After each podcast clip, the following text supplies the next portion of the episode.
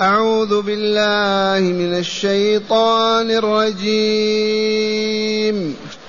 لا تحرك به لسانك لتعجل به.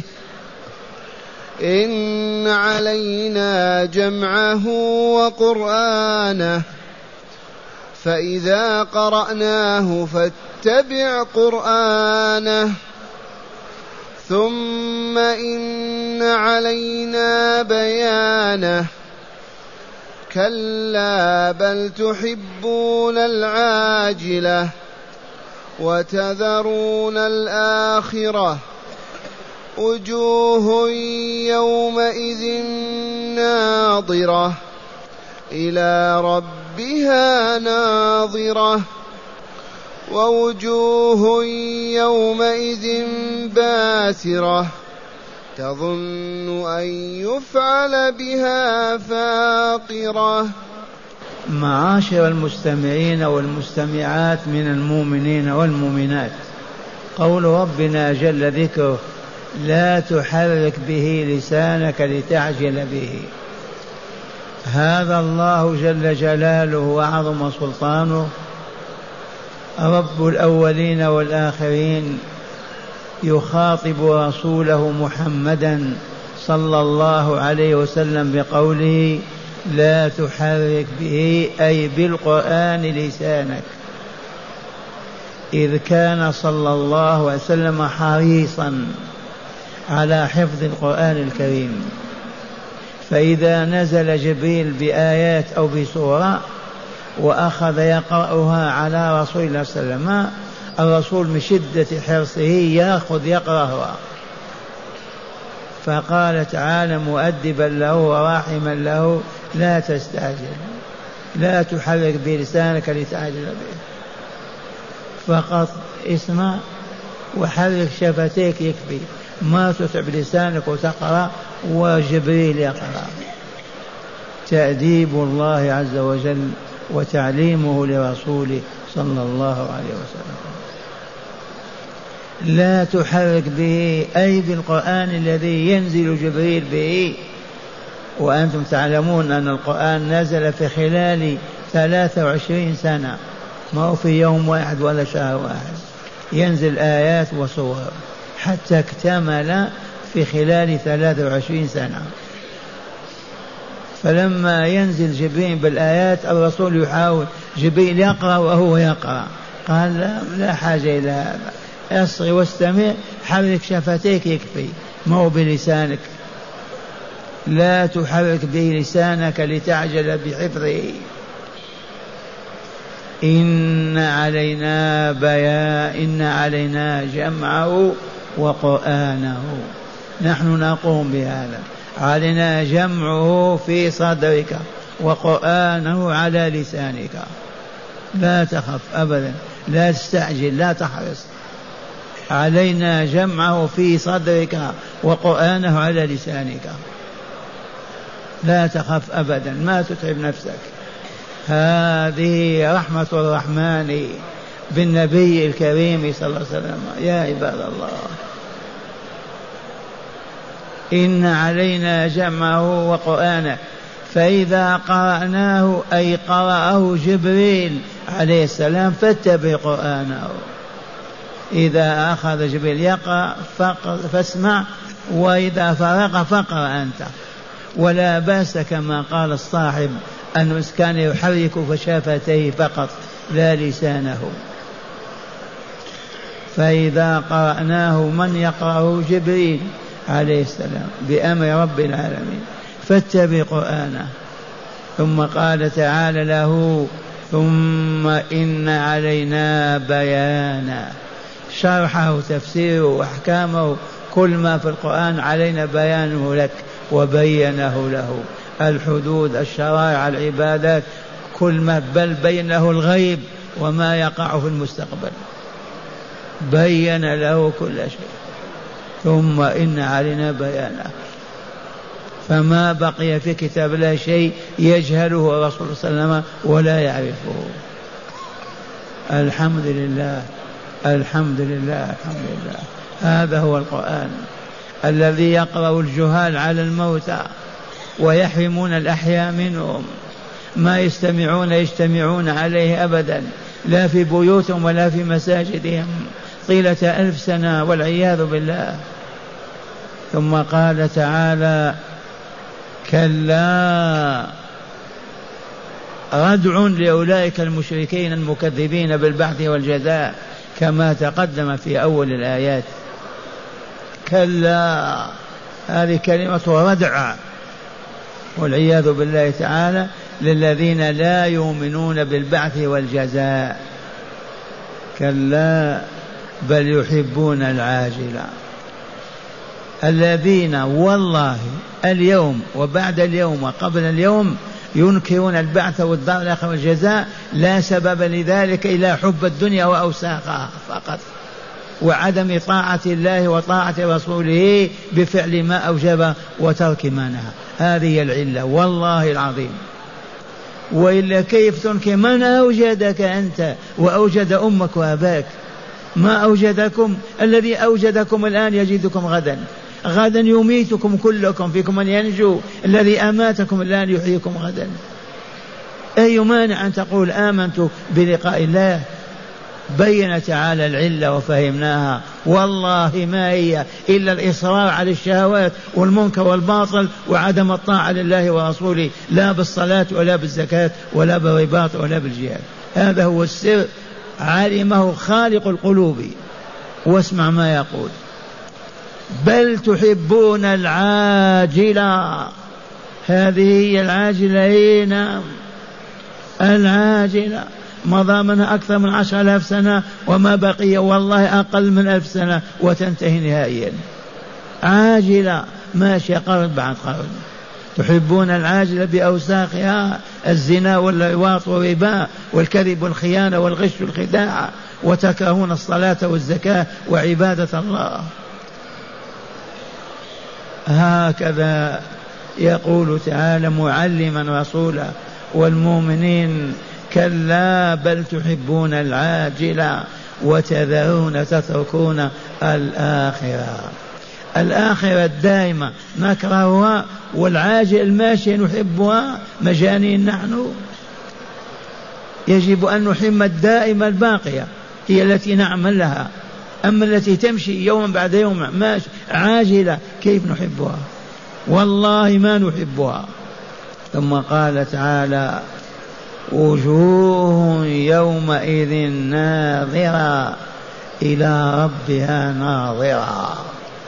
وجوه البشر وجوه بني آدم من آدم إلى آخر ولد من موالده وجوه يومئذ صنفان. وجوه يومئذ ناذرة بالضاد أخت الصاد. ناذرة ناذرة معناه ناذرة فرحة مسرورة مشرقة. ما فيها ظلم ولا غضب ولا سخط وجوه يومئذ ناظرة إلى ربها جل جلاله وعظم الصلاة والله ناظرة تنظر إلى الله في الجنة. ومن هنا ظل الضالون وهبط الهابطون من الخوارج وغيرهم ومن وافقهم على أن الله ما يرى في الجنة. والله كذبوا. الله يصرح بهذا وأن تقول الله ما يرى.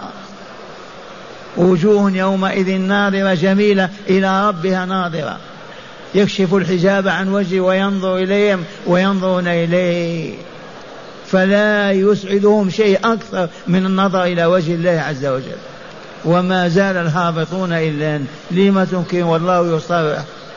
وهذا رسول الله صلى الله عليه وسلم الذي يشرح القرآن ويبينه يقول إنكم سترون ربكم عيانا. إنكم يا أيها المؤمنون سترون ربكم عيانا كما ترون هذا القمر يشاهدونه. لا تضامون فيه ولا يضم بعضكم بعضا يشاهد في كل مكان. هاو القمر. يشاهد أهل الصين وأهل اليابان وأهل الأمريكان هو قمر واحد. فالله عز وجل يشاهد أهل الجنة ولا يضامون في رؤيته بل واحد في قصره يرى ربه. إنكم سترون ربكم عيانا كما ترون هذا القمر. لا تضامون في رؤيته ولا تضامون كذلك معنى واحد. فإن استطعتم ألا فإن استطعتم ألا تغلبوا على صلاة قبل طلوع الفجر وقبل غروب الشمس فافعلوا. بشرى لمن يشهدون صلاة الصبح وصلاة العصر طول الحياة. فإن استطعتم ألا تغلوا تغلبوا على صلاة قبل طلوع الشمس وقبل غروب الشمس فافعلوا صلاة الصبح وصلاة العصر. وهما البردان. وفي الحديث الصحيح من صلى البردين دخل الجنة. من صلى البردين دخل الجنة. الصبح في البرد ولا في الحر؟ والعصر في البرد ولا في الحر؟ في البرد. من صلى البردين دخل الجنة فهنيئا لمقيم الصلاة.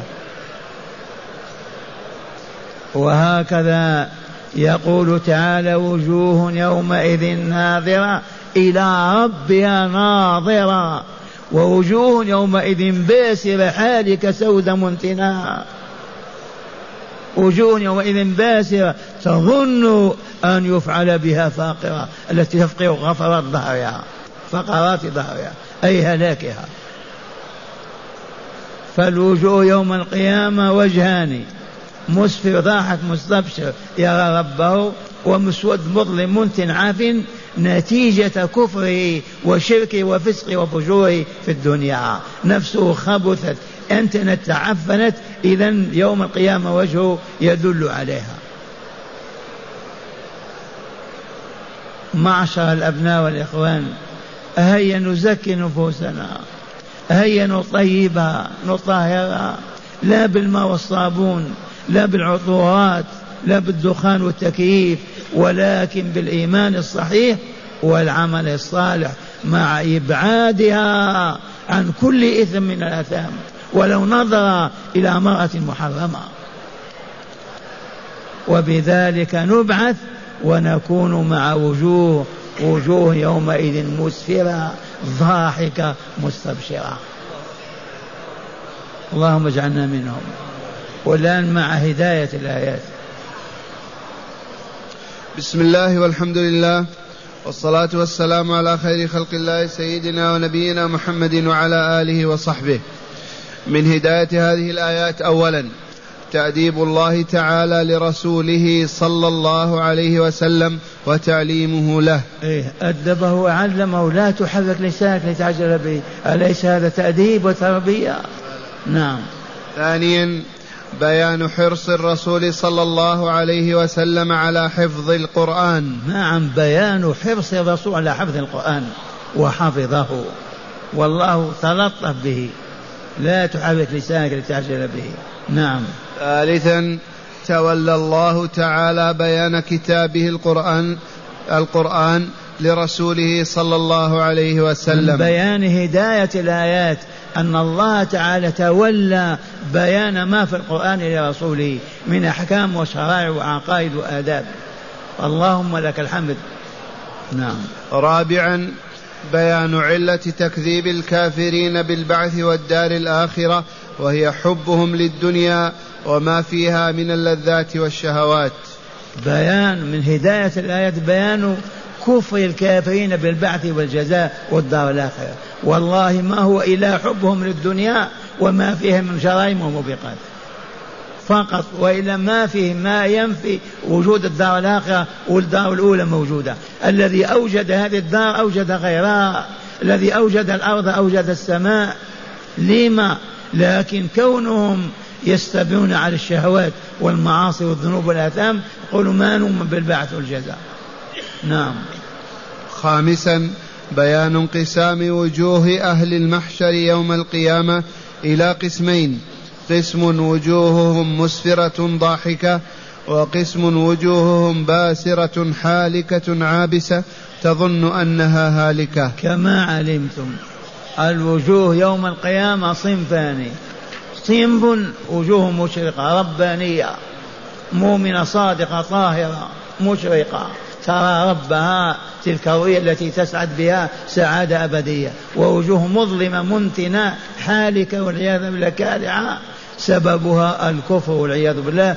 وهم يعتقدون أنهم خاسرون هالكون. تظن أنها بها فاقرة. وأخيرا وجوب الإيمان بالنظر إلى وجه الله تعالى الكريم في الجنة والرد على الخوارج والمعتزلة ومن وافقهم في عدم النظر إلى الله تعالى في الجنة. من هداية الآيات أخيرا الرد على المعتزلة والخوارج وبعض الطوائف الذين يزعمون أن الله لا يرى. تباتم أن الله لا يرى في الدنيا. فالرسول صلى الله عليه وسلم ليلة الإسراء والمعراج بين يدي الله يكلمه ويسمع كلامه لكن قالوا رأيت ويت قال نور أن أراه. لكن أبصارنا اليوم عاجزة لكن أبصار يوم القيامة هي هذه؟ والله ما هي. خلق آخر. فأهل الجنة يرون ربهم فمن قال لا فقد كذب الله ورسوله والعياذ بالله. قال الشيخ في النهر نفى المعتزلة والخوارج وعامة الفرق الضالة نفوا رؤية الله تعالى في الدار الآخرة وردوا بذلك الكتاب والسنة. فهذه الآية صريحة في جواز النظر إلى وجه الله تعالى وآية المطففين إنهم عن ربهم يومئذ لمحجوبون. آية صريحة وإلا لا؟ ما معنى محجوبون؟ عرض ما ينظرون إليه. أهل النار. أهل الجنة يرون ربهم نعم. قال فغيرهم من أهل الإيمان وصالح الأعمال غير محجوبين. ومن السنة حديث البخاري وغيره إنكم سترون ربكم عيانا كما ترون هذا القمر لا تضامون في رؤيته. فإن استطعتم ألا تغلبوا على صلاة قبل طلوع الشمس وقبل غروبها فافعلوا. ويكفي إجماع أهل السنة والجماعة. نعم يكفي دليل إجماع أهل السنة والجماعة كلهم مجمعون على جواز رؤية الله في الجنة. والآن نستمع الآية مجودة أيضا. أعوذ بالله من الشيطان الرجيم. لا تحرك به لسانك لتعجل به. إن علينا جمعه وقرآنه. فإذا قرأناه فاتبع قرآنه ثم إن علينا بيانه. كلا بل تحبون العاجلة وتذرون الآخرة. وجوه يومئذ ناظرة إلى ربها ناظرة. ووجوه يومئذ باسرة تظن أن يفعل بها فاقرة